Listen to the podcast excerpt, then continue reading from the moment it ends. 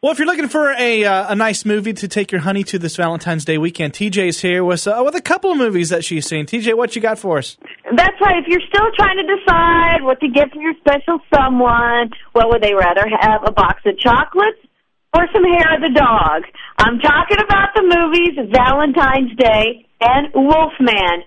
Both love stories, but told in totally different ways. The Wolfman is the darkly lit remake of Universal's nineteen forty-one Gothic classic with Benicio del Toro and Anthony Hopkins as the werewolves. Emily Blunt is the love interest, making this Wolfman more like Beauty and the Beast with a side of fava beans. I don't know if it was intentional, but I felt like I was watching a nineteen forties film with just better special effects. The Wolfman was kind of campy and melodramatic, and uh, when there wasn't a full moon to howl at, their werewolves of London were really kind of boring.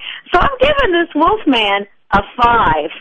Um, so what I would do if I were you, I'd go for the box of chocolates, and that movie Valentine's Day is. It's a Whitman sampler. It has a little bit of everything, some things you'll like, some things you won't, but you're satisfied to get a taste of everything. Girls, it's the best chick flick out there right now, kind of like a long Love Boat episode written by Neil Simon.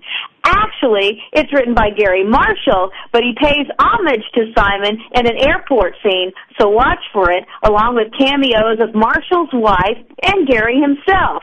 As a matter of fact, with such a huge cast, no one is really in this film long enough to do any kind of acting, but Valentine's Day is a pleasant escape, despite what you might read elsewhere. I'm giving it a six.